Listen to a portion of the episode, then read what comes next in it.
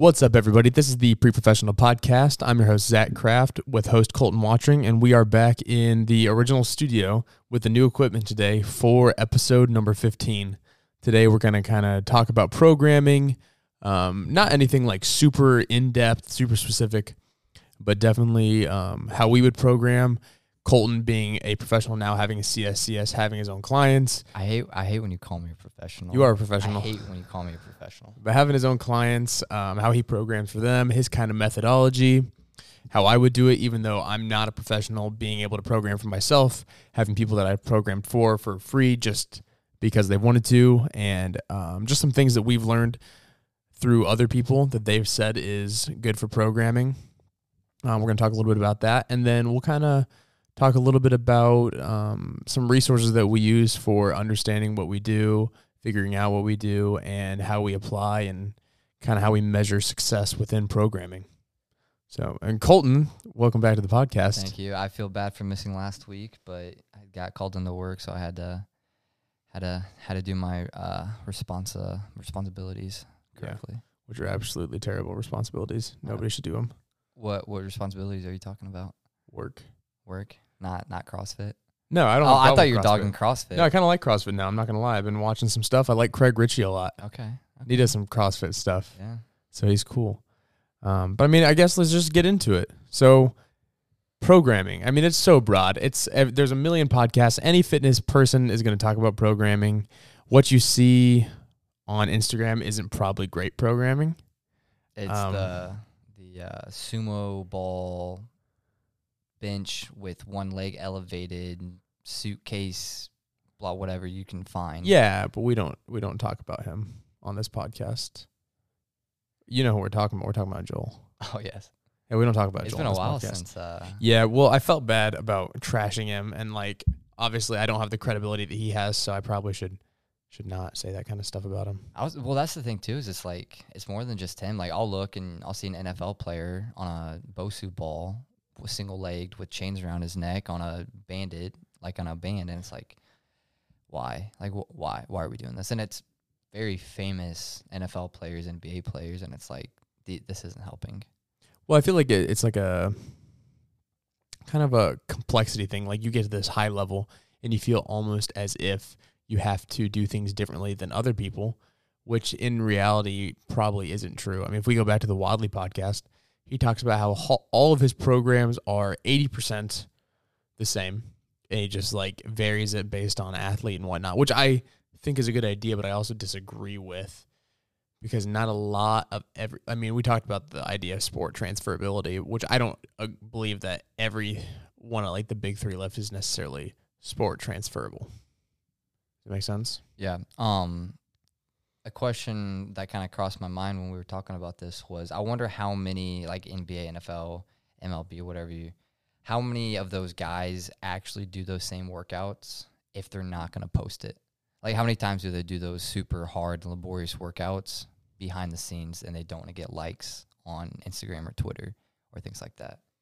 I mean, I don't know. I feel like I don't see a lot of like NFL pay NFL players, NBA players, other than like LeBron James or what's that dude from the Steelers, the guy that didn't play. He's older, James Harrison or something like that.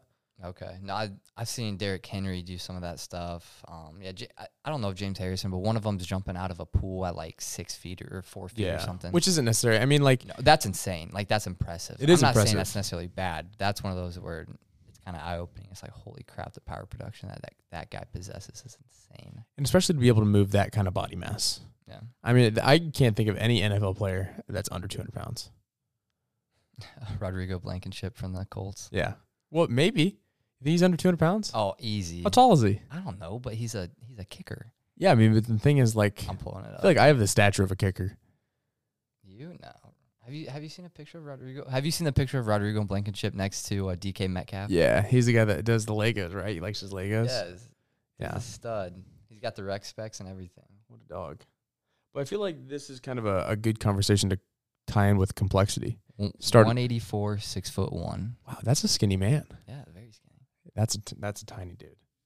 But I mean, he's a kicker, so I guess who, who really cares? All of his weight's in his legs. Yeah. But yeah, let's talk about. I mean, I feel like we brought up complexity there at the very beginning, so I, I feel like we should kind of like ride the coattails of that and take it into programming. I mean, over complicating exercise is terrible, right? And so this is where it comes into like different methods of training. Like if you're going into powerlifting, a huge method of training that you're going to learn about is conjugate, right? And like, is conjugate really beneficial? Like, essentially, what it is is just doing different variation of your main lift for certain reps, sets with chains, with bands, in order to create some sort of extra maximal tension without actually having to do the correct, like the, the exact movement. And apparently, that's supposed to get you stronger. I guess people have had a lot of good work with it. Um, Trevor Kim, a guy we're gonna have on the podcast in what two or three weeks. He posted something on a story. I don't know if you read it or not, but said basically like a lot of uh, athletes after their meet they leave their coach because they're doing the same boring stuff over and over and over again. It's like, well, 95% of every good coach is doing the exact same things. Mhm. Ju- it's like the boring work that works. It's none of these super, oh, I'm going to go into the gym today and it's going to be fun because I'm doing something I've never done before. It's like, no, it's monotonous training that you do over and over and over again. And that's how you become the best. And that I actually like that you said that because I was going to bring that up too, because I saw that on his Instagram story, and he was talking about like coming off of meets and everyone having these odd complexes because he he competes really um, high class weightlifting. He competes. I want to say I want to say it's 102 kilos, but um, he posted something. He's ranked in the world, and he's an absolute dog. But he talked about training and whatnot. And the, one of the specific things that he said, he said 10 years of monotonous training is what build champions. And I thought that was super sweet. I mean, like there's so many different, obviously there's so many different variations. And in terms of bodybuilding, maybe variations work, right? But in terms of like sports Like specific. work. Yeah.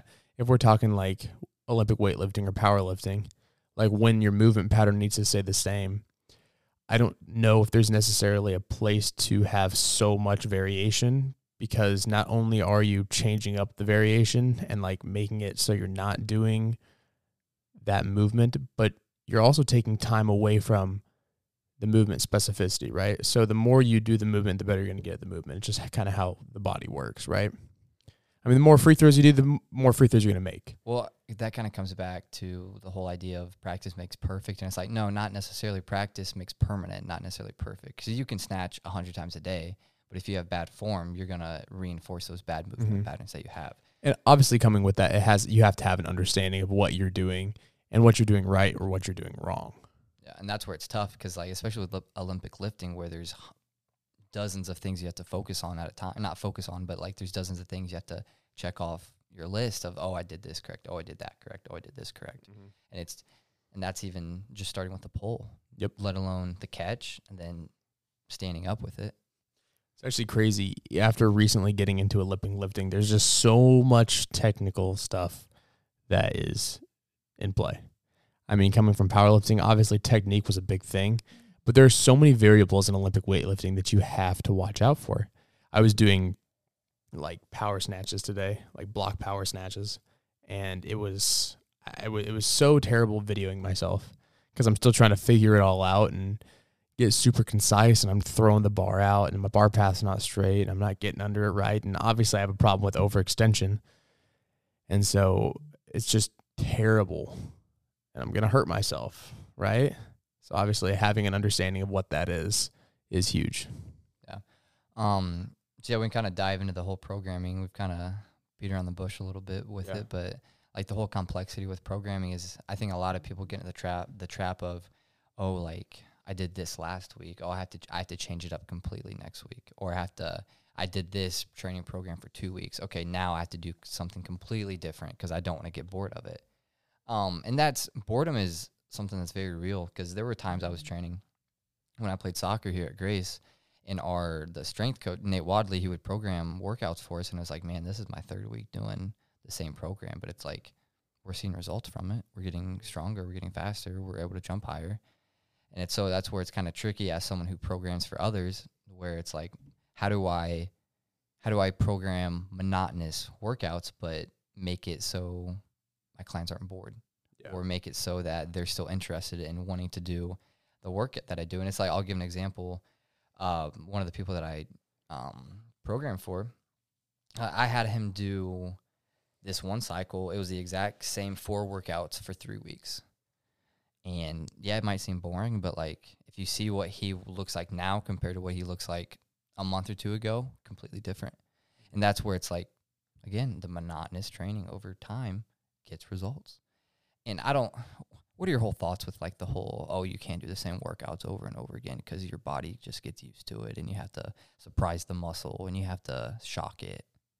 So it's actually funny because I, I feel like I see like videos of people shocking the muscle and doing some super Yeah. insane stuff as like a joke, which is funny. And I don't and I don't think that um over and over work is necessarily bad. Now I do I think there needs to be some sort of variability. Yeah, like in terms of accessories, I think you should have some sort of variability Yeah. sometimes, right?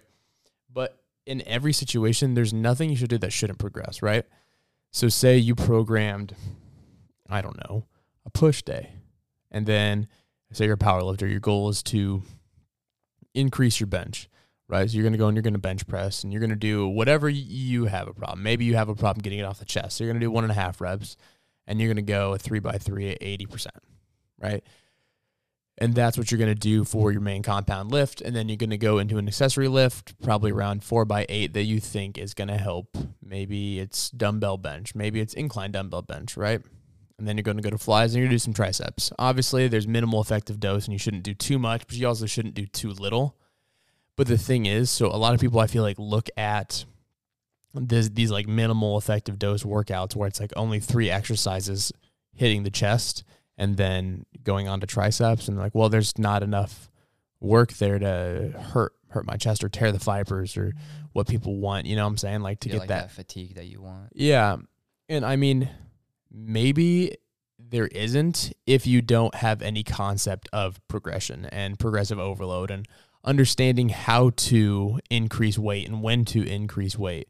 Like I, I always try to give myself rep ranges. Like it's never like four sets of 10. It's like four sets of 8 to 12 or four sets of 12 to 15.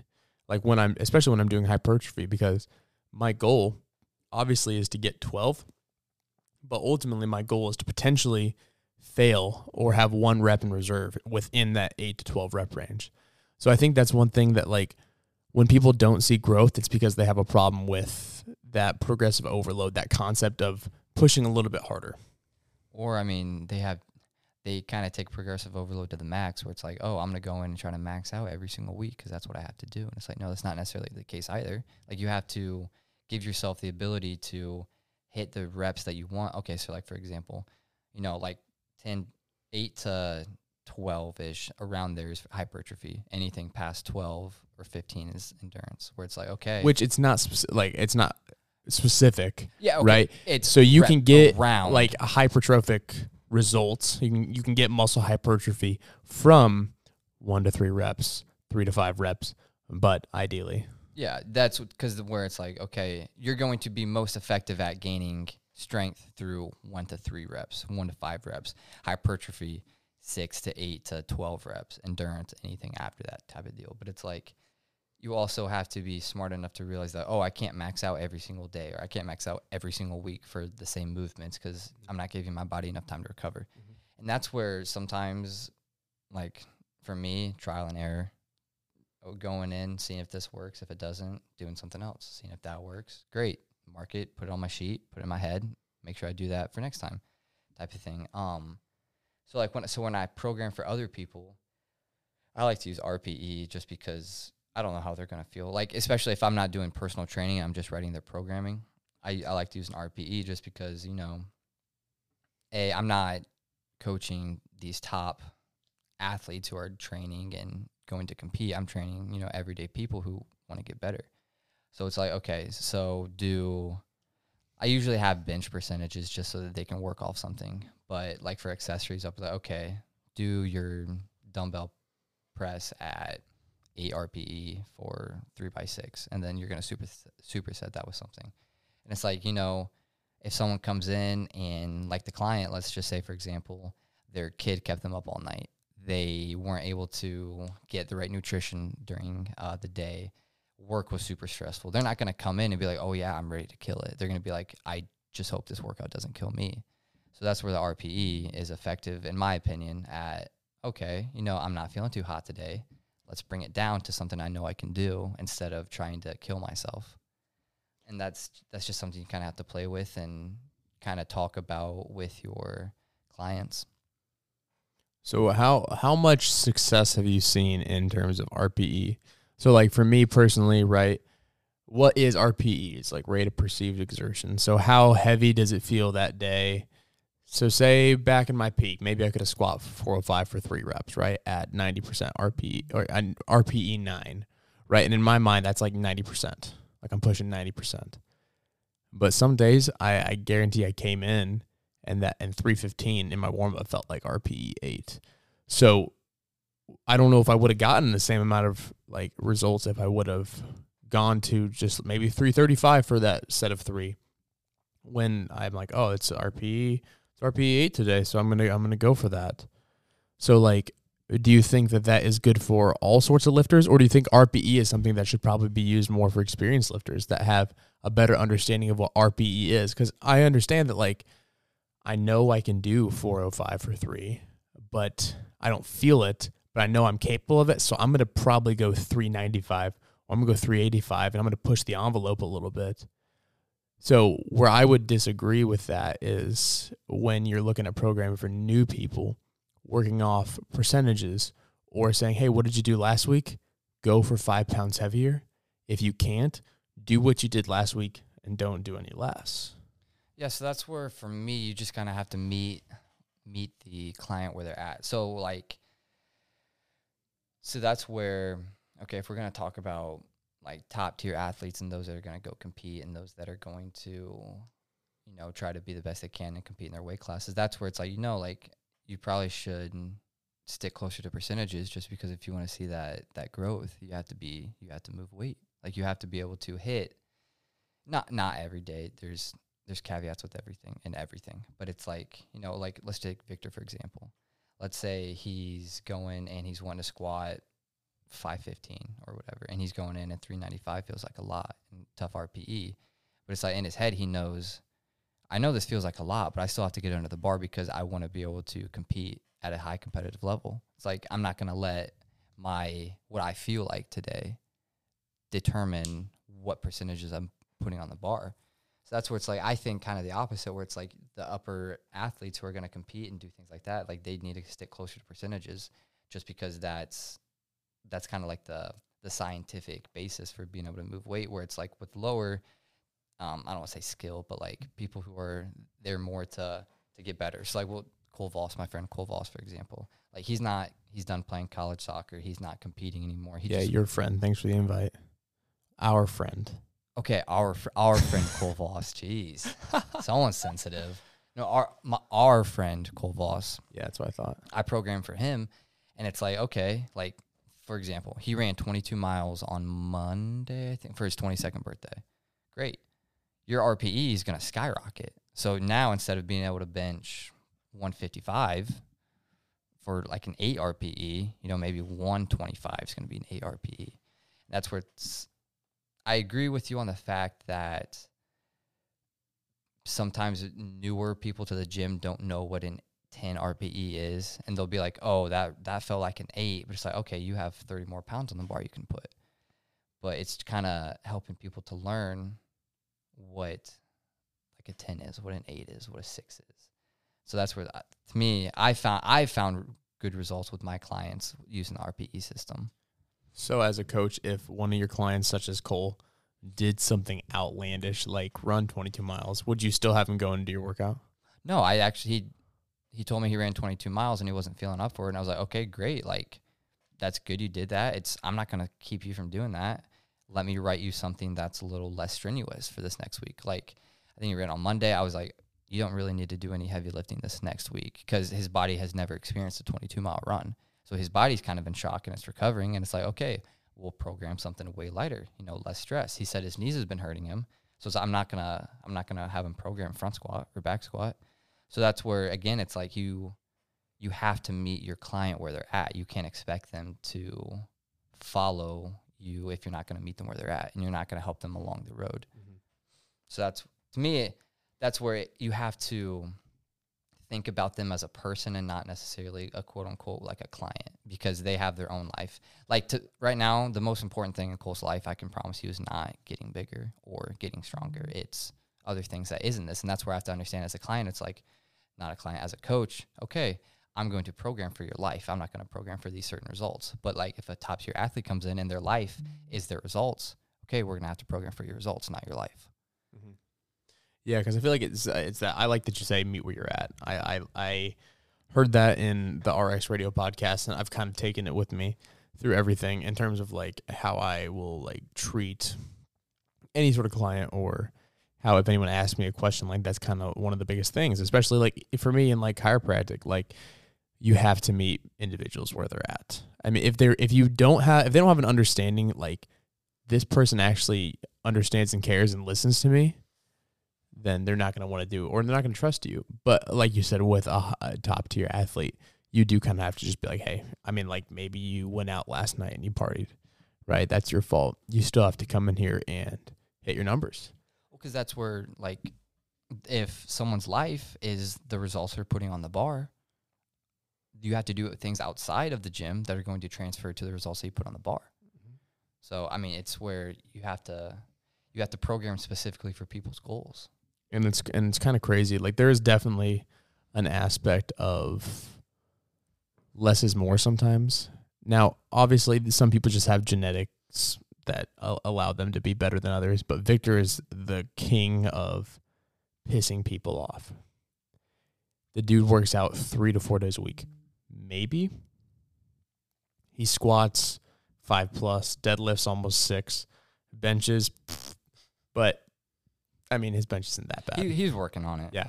But for somebody like Victor, I mean, and if you see him aesthetically, he's in a pretty good spot. I mean, he's 200 pounds flat, right? And so he's 200 pounds. And then you would think, man, maybe this dude grinds and eats and whatnot. But like, obviously, he has such a love for weightlifting, but weightlifting also isn't his life, right? He's got a job. He's a he's a patient care tech at a hospital. Um, he's got a girlfriend that he drives and sees every weekend. Like he has this life that he also is doing. You know what I'm saying? So like obviously not everybody can do it, but some people can do it, and Victor's one of them, and it makes me mad because I feel like the amount of work that I put in comparatively to like in terms of time. Obviously, you can't really gauge somebody's work by how many times they're in there in the, in the gym, but time spent in the gym usually seems to be like kind of a correlation to how how you do. Victor trumps me in all facets of that. He works very smart with his Very. programming, and that's what helps him a lot. He's also a mental freak. He's Yeah. amazing at his mental game. Yeah, if you see him like before he, I had a, I spotted him one time when I was working out in the gym, and like when it was go time, it was go time. I stayed away. Like I, I did exactly what I had to do. Was like I'm not touching Victor. I'm not talking to Victor. I'm not gonna look Victor in the eyes. Like I'm gonna let him do him, and I'm just gonna help spot him if anything happens. Mm. It's like he's a he's a beast. They do what you have to do. Don't interrupt him at whatsoever. Yeah, he's an absolute menace. But and then it comes to the point like this is kind of it's kind of shooting off into a different direction, but it's more for people that are doing programming, right? That are getting programmed for. There is a huge aspect of prog- getting programmed for and trusting the programming 100% that people just do not understand, right? And that's why it's hard programming for yourself. So I guess this this could be kind of a twofold topic. Like me programming for myself versus a coach programming for me, I'm going to do completely different because one, I'm going to second guess everything I'm doing for myself. And I maybe I would second guess what a coach does for me, but I'm paying the coach to do the, the programming for me. So usually I'm going to believe what he says. And typically having a coach pays more dividends in terms of training than my own pro- programming could. And that's a men- that could be a mental thing, right? But I would say, like, I probably have said it before on this podcast, but you have to trust your coach. You have to trust the process. Like, If you're gonna pay someone to coach you and you don't trust them, stop paying them. Like exactly. if you're gonna pay someone, you have to trust them. So if they give you something to do, trust to do it because you're the one paying for it. hmm And I just feel like it's one of those things that's definitely like overlooked. like obviously you're paying the. co- There's a lot of people that pay a trainer to pay a trainer, like to say they have a trainer, to say they have a coach, because they're lazy in the fact that they don't want to program for themselves, or they just feel like they have to have skin in the game. Which I 100% have to have skin in the game in order to completely like buy into it, right? Like when I paid my coach Taylor for a while, which who to this day only coach I've ever had, but I don't see a lot of coaches that are better than him. I mean, especially for what he did. I mean, every lift I had, I would send it to him and give me feedback on it. And for the price, it was just absolutely insane. Now, it's not the same price anymore. He kind of went up in price, but still, super awesome coach. He, I can't say enough good about him, and I can't say enough about listening to your coach in all facets. Yeah. Um. So kind of more diving into the um programming aspect of it. Kind of some of 'em we can kind of go through like our thought processes towards programming for ourselves, but more like programming, like as you said, you would give out for your programming to your friends or whoever would want it. So kind of go through the process that you would do. is like, oh, okay, like this is kind of how I set up my workouts, depending upon what their goals were.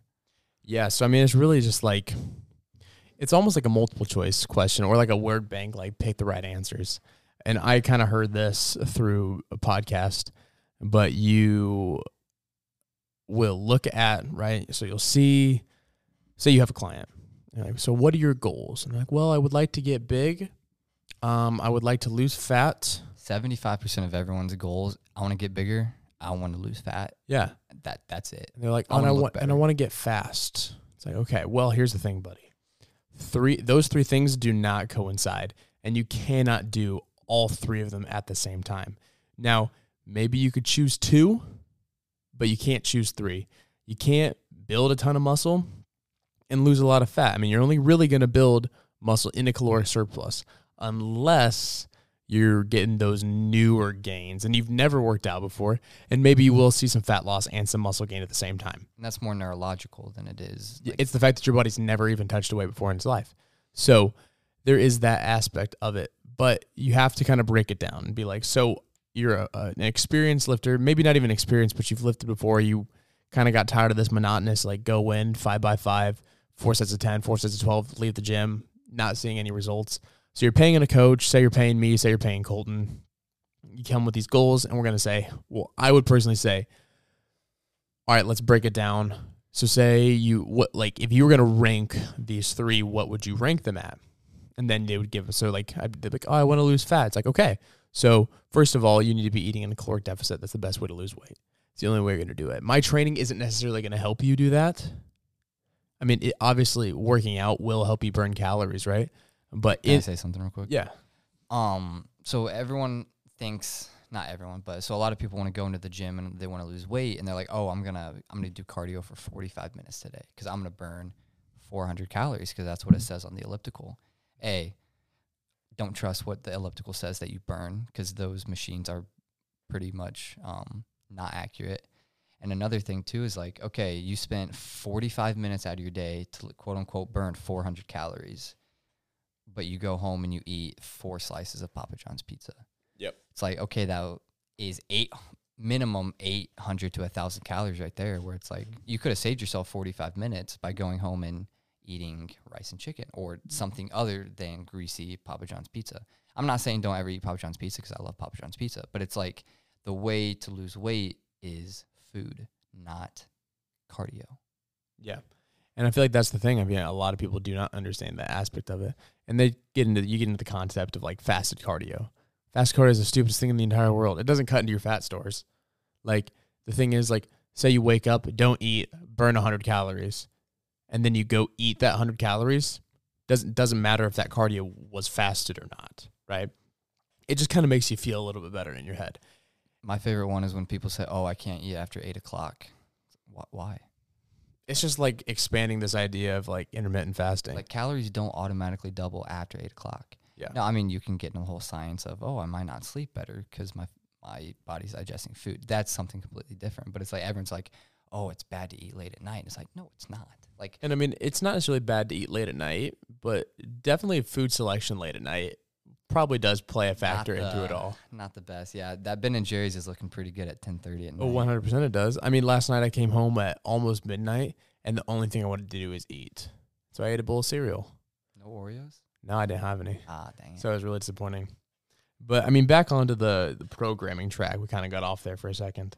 But you're going to look at the goals and you're going to program for that specific goal. And when you do that, I feel like not only does it make it easier on the coach, but it makes it easier on the individual because now they're not thinking, oh my gosh, I need to be building strength and losing weight. And I'm supposed to be getting faster at the same time, but maybe I'm only seeing one of them and not the other. And it's like, well, yeah, you probably will only see one of them and not the other two at this point in time.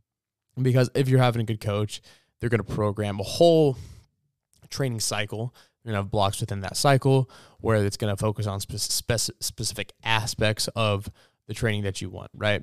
And now you see this a lot, like, and it's and it's very interesting how not a lot of people have this sort of mentality when they're training. I mean, I know for a fact that a lot of the athletes here before Wadley did not have that idea of, oh, we should break this into a cycle and have like what I want in this cycle. Like for me right now, I'm doing weightlifting programming. Like my goal is to be get out of this amateur class of weightlifting, right? And obviously, weightlifting is based on strength in the legs, pull strength, and technique. Technique is obviously your biggest thing, but you have to have strong legs. So, this this segment that I'm in, this block, this cycle, my weightlifting is incredibly light.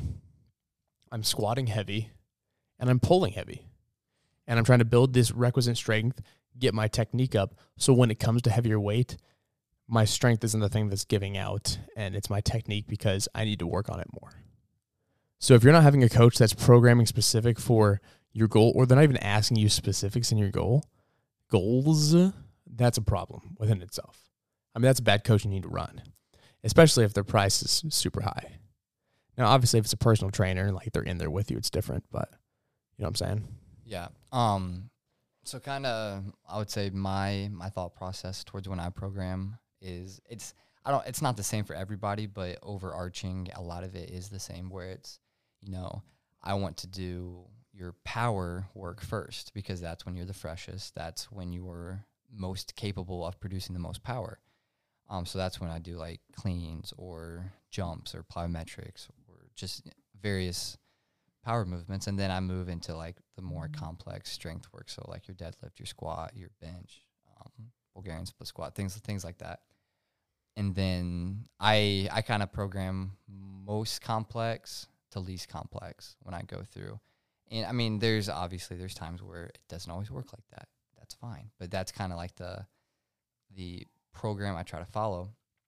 And I mean, I want to like let's say I'm doing an endurance work for and it's purely running. I'm not going to program heavy back squat. I'm going to do more, you know, running folk like purely running focused depending upon what the client's goals were. Um, now I've never programmed for an endurance runner yet, purely endurance running, so that's something to where anyway i don't know where i'm going with that but you just kind of have to it's just so important to meet again meet the client or the athlete where they're at. If they can't squat why are you going to have them squat 100% of their max? No you're going to take them through a goblet squat and fix that. You can do accessory work that's going to strengthen their legs but don't load their dysfunctional squat to make their dysfunctional squat even more dysfunctional. You know, it's the Gray Cook. If you load dysfunction, dysfunctional, it gets worse. So you have to. It's not about you know. Sometimes I cringe when I see like videos of high school weight rooms. And It's like, oh man, look at this dude. He just he just squat cleaned, three hundred pounds. It's like okay, he also blew out his back when he did it. Like the dude's injured now. Mm-hmm. He can't work, and so you know, I'm kind of rambling on to to make a, a point, but for me, programming wise, it's you know power because that's when you're able to produce the most power. Then complex to least complex, and then you know at the end, I personally prefer. Sometimes I'll sprinkle in core work with my complex movements, just because they're gonna break anyways. And if they're gonna do heavy back squats, I'm not gonna have them rest 30 seconds. They're gonna rest a minute and a half, two minutes, three minutes. And so, kind of, if I can save some time for both me and them, you know, I'm gonna have them do hollow holds you know, I can have them do Pallof presses, things like that, within their their break, and I'm not necessarily taxing the muscles, the main muscles of a squat or a bench or a deadlift. So that's kind of like a, a tool I use to save both time uh, for me and the client. And I think that when it comes to programming, and now I've had kind of this outlook on core work a little bit more recently. But when you have an athlete or uh, just a random person, I think that as a coach, it's very beneficial to, in order to buy in, to get the person to buy in and have them gain their trust, is to help them understand why they're doing what they're doing, right? Now, I feel like a lot of people do not know why they're doing, especially bodybuilders. I feel like a lot of bodybuilders don't know exactly why they're doing what they're doing. They just think they should because they've seen it somewhere. And now it gets into a whole different realm of like what the muscles do. And nobody, and, and everyone, not everybody knows anatomy well. They don't know how muscles function and whatnot. They just know that in order to do this, I have to do this. And that's cool. But like if some if you ask somebody how to what they're working when they squat and they're like, um, I'm working my my quads the most. It's like, I mean, yeah, you are working your quads a little bit, but there's a lot going on there in a Like, squat. Did you know you can change the position of your toes to work on different muscles in your quads, type of thing like that? Yeah, and it's like a lot of people just don't understand. Helping them understand is actually super. I feel like it's super huge. But m- more than that, and I feel like a lot of people, personal trainers do not do this, is programming a warm up. Now I feel like uh, now I mean, I'm an injury prone person. I feel like I get injured all the time just because I'm not like cognizant of how my body's working when it's when it's doing what it's supposed to be doing.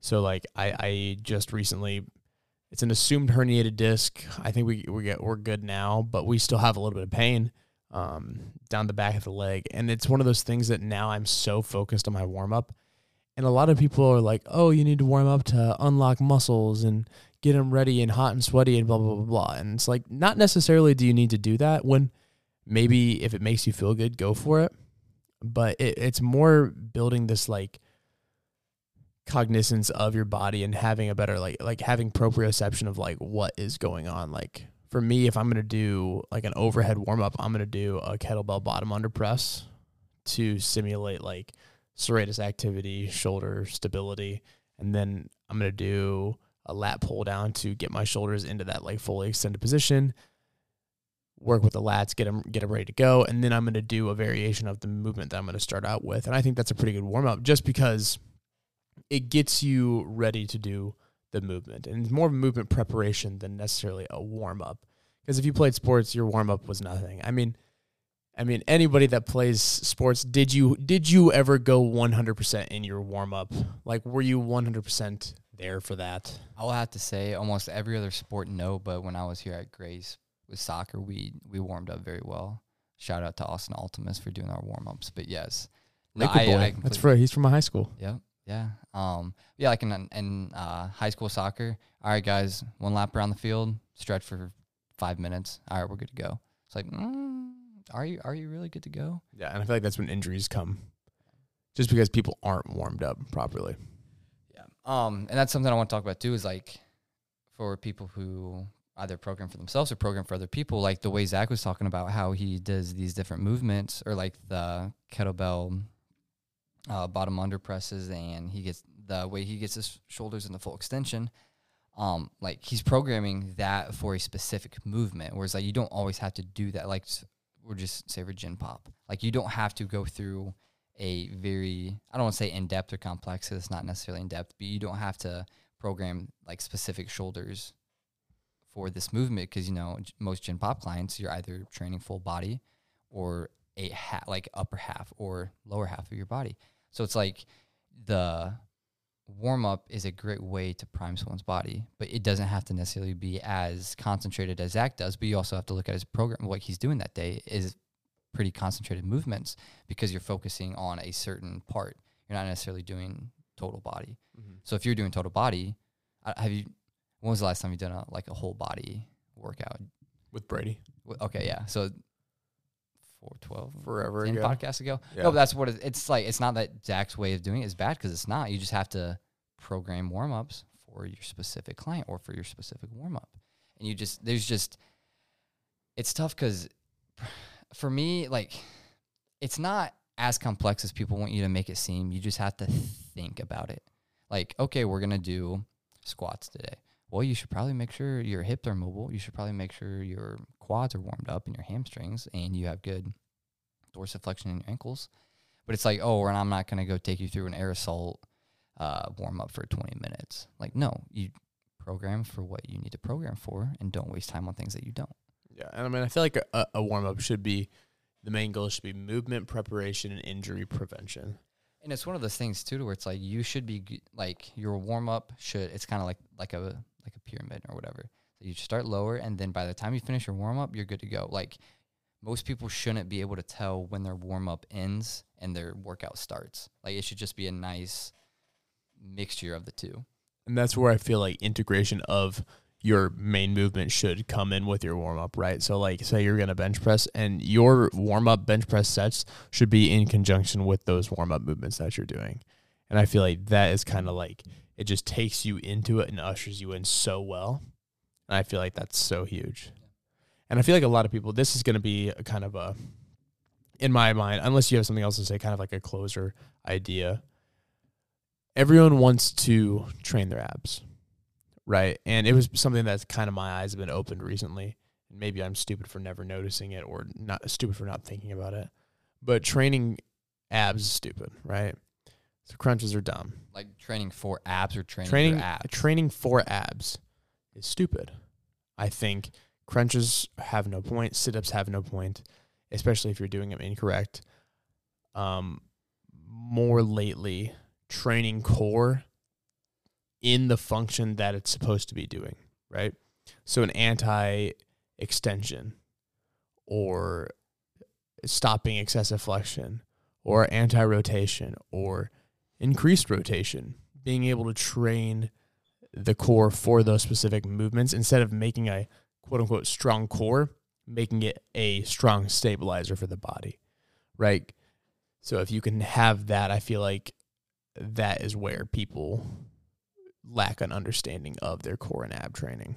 Yeah, and that's you know that's where it's tough too because I agree with you to a point that again you have to meet your client where it's at where they're at. If you want a client who's purely physique based, I'll do crunches because it's a good way to kind of get abs. But it's like if someone wants a strong core and they don't necessarily care about a six pack, like one of my favorite core movements is suitcase carries, like heavy suitcase carries because you're like if you do them your one side of your body is going to be burning and i love it and it's a great stabilizing exercise but they're not the best at getting a six pack they're great at stabilizing but not great at six pack so that's where it's like okay m- like what's my client goal my client's goal is they're a 75 year old client they want to be able to sit on the toilet without any pain they want to be able to walk and not have to worry about falling or anything like that i would lean more towards light uh, as heavy as they can go, but suitcase carries because that's going to help them stabilize their midsection. I'm never going to have them do a crunch. And I think what uh uh who is it? Uh the bald dude uh Chrissy always talks about Mike Boyle, Mike Boyle. Um he's like, you know, crunches like he is more with you. He's like, when do you ever do a crunch? You do one crunch a day and that's it. In real life movement. That's when you get out of bed. Mm-hmm. It's like, you know, he's not wrong. So he his his thing is um the ab rollout.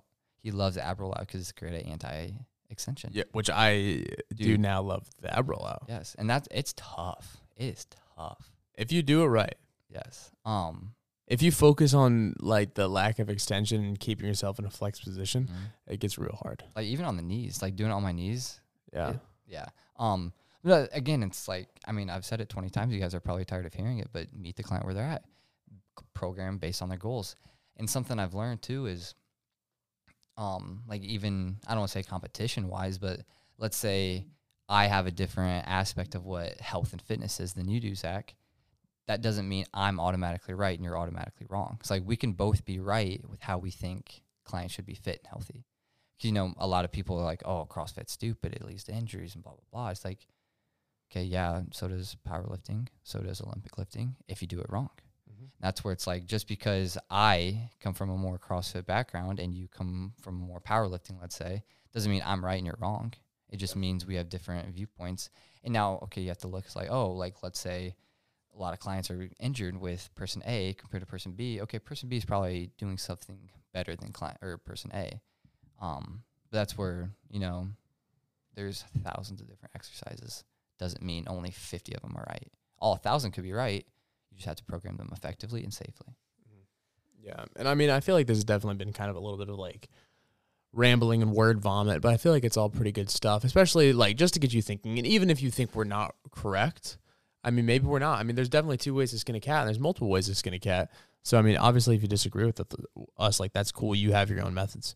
And the thing is, like, are you keeping your client? Are you keeping yourself free of injury? Like, is their injury something of you, or is it of themselves?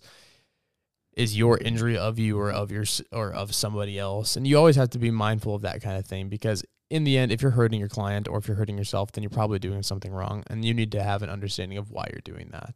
And in in recent training, it's gotten to the point where obviously I want to train for strength and power and whatnot, but it, being injury free is probably my biggest priority at this moment in time. Which that basically should be for every person who programs and trains, and that's um, it's something where it's like the good the good trainers they are constantly thinking, okay, is this person injured? How do I keep this client? Blah blah blah. Going through how can I be the most effective? Whereas the ones that aren't top tier, they're like, okay, like that injury is not my fault. Like it's your fault for rolling your ankle, and now it's not my fault you're injured. But in reality, it's like, well, were you doing ankle stability exercises? Were you doing ankle strengthening exercises?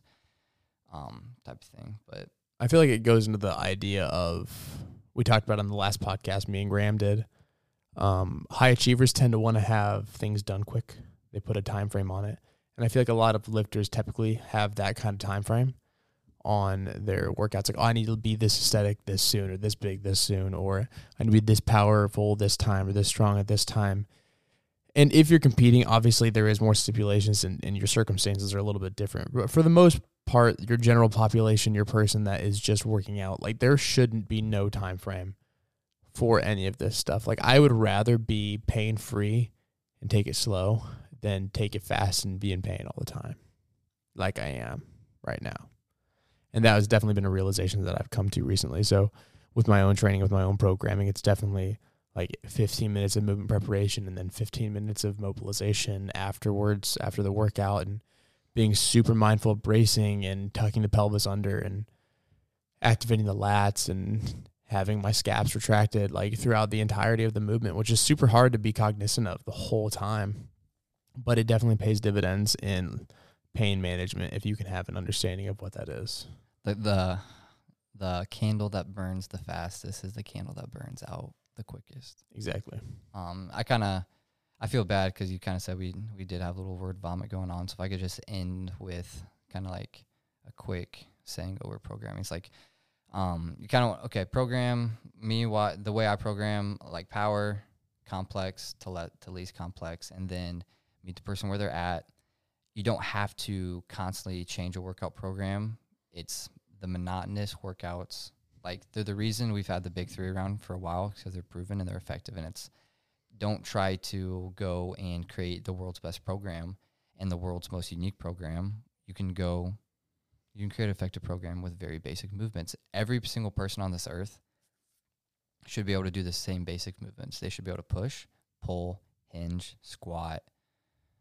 I'm probably missing one of them, but like those movements, you there's multiple different exercises you can do with those movements. So it's like find, you know, if you want to train, train for those. Find the couple movements that do that, and you can repeat them throughout your training cycle. And don't be stupid and hit legs three days a three days a week, back to back to back heavy. You know, periodize, cycle through, be like, oh, okay, like I'm gonna hit upper body on Monday. I should probably hit lower body on Tuesday. Maybe Wednesday's a rest day. Thursday I can hit upper body again. Friday I can hit lower body, rest, and then maybe take the weekend off or have a full body day over the weekend, something like that. Um, so that's kind of a quick synopsis of you know programming 101. But I kind of felt bad for all the word vomit we had and not as much about programming. So that's yeah. kind of a quick synopsis. And, you know, we can have another podcast over programming and hopefully with somebody not, else. Yeah. Yeah. Someone. And I mean, if you get anything out of this program, just understand that like pain is something you shouldn't have. Um, training, it can be boring, but as Trevor Kim said, the monotonous training over 10 years builds champions. And ultimately, if you're training, you want to be a champion of something uh, for your own life or in some sort of competition. So definitely take that um, and utilize that in your own training. But um, thank you for listening. Um, if you like the podcast, uh, like it, subscribe, um, follow us on Instagram at p3.podcast, I believe. We actually now have a Twitter. So pre pro underscore podcast is the handle on Twitter. So we should be putting stuff out on there soon. Um, but other than that, um, that is it.